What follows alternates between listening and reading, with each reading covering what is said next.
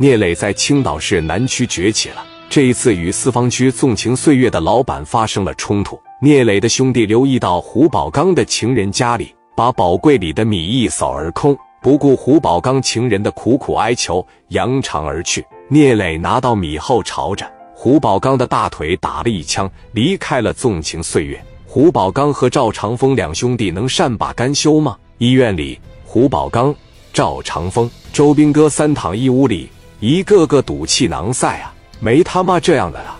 这哪有这样的事呀？胡宝刚和赵长风两人没打过聂磊，他俩在医院里琢磨，什么原因没打过聂磊呢？是哪个环节出错了吗？自己也是在四方区从一个狗屁不是的小人物一点一点做起来的，怎么这个聂磊一出手？就一点还手的机会都没有呢。胡宝刚想起了张军那句话了，说聂磊这小孩不好摆弄，最好别惹他，就是变态疯狗。就这么让聂磊打了，如果不还手，买卖就不要了，不混社会了。看着兄弟作鸟兽散，这哥几个觉得不行，不能这么轻易的放过聂磊。胡宝刚的情人问：“啥时候能给我把米要回来啊？”胡宝刚说：“你急啥呀？”你等我收拾完聂磊，别说几十万了，一两百万我都给你。我有买卖，有来钱的道，还能收保护费。那钱什么时候挣不着？现在是得把聂磊干掉，要不然我在四方区就没法混了。赵长风说要跟聂磊斗，绝对离不开能打的兄弟。这样吧，我把我老弟长青叫回来吧。胡宝刚说把长青叫回来呀，能行吗？赵长风说：“打架斗殴，我老弟绝对不比我差，绝对比我能打呀！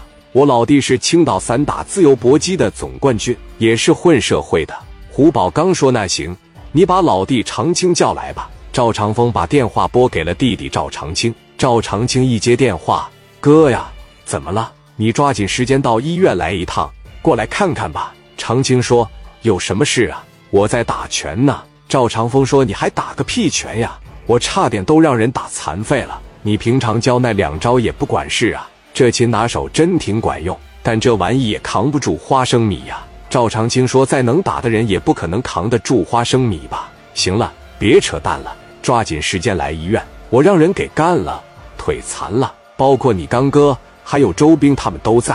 赵长青说：“有人给你干了，那行，我马上过去。哥呀，你稍微等我一下子。”赵长青一听自己姨娘所生的亲哥哥让人揍了，骑着摩托车奔着医院就去了。来到医院，长青一看，胡宝刚、赵长风、周兵一个比一个惨。赵长青坐在他哥哥的跟前：“哥呀，谁给你打这样啊？我他妈找他去，我给他弄残废，怎么打的你？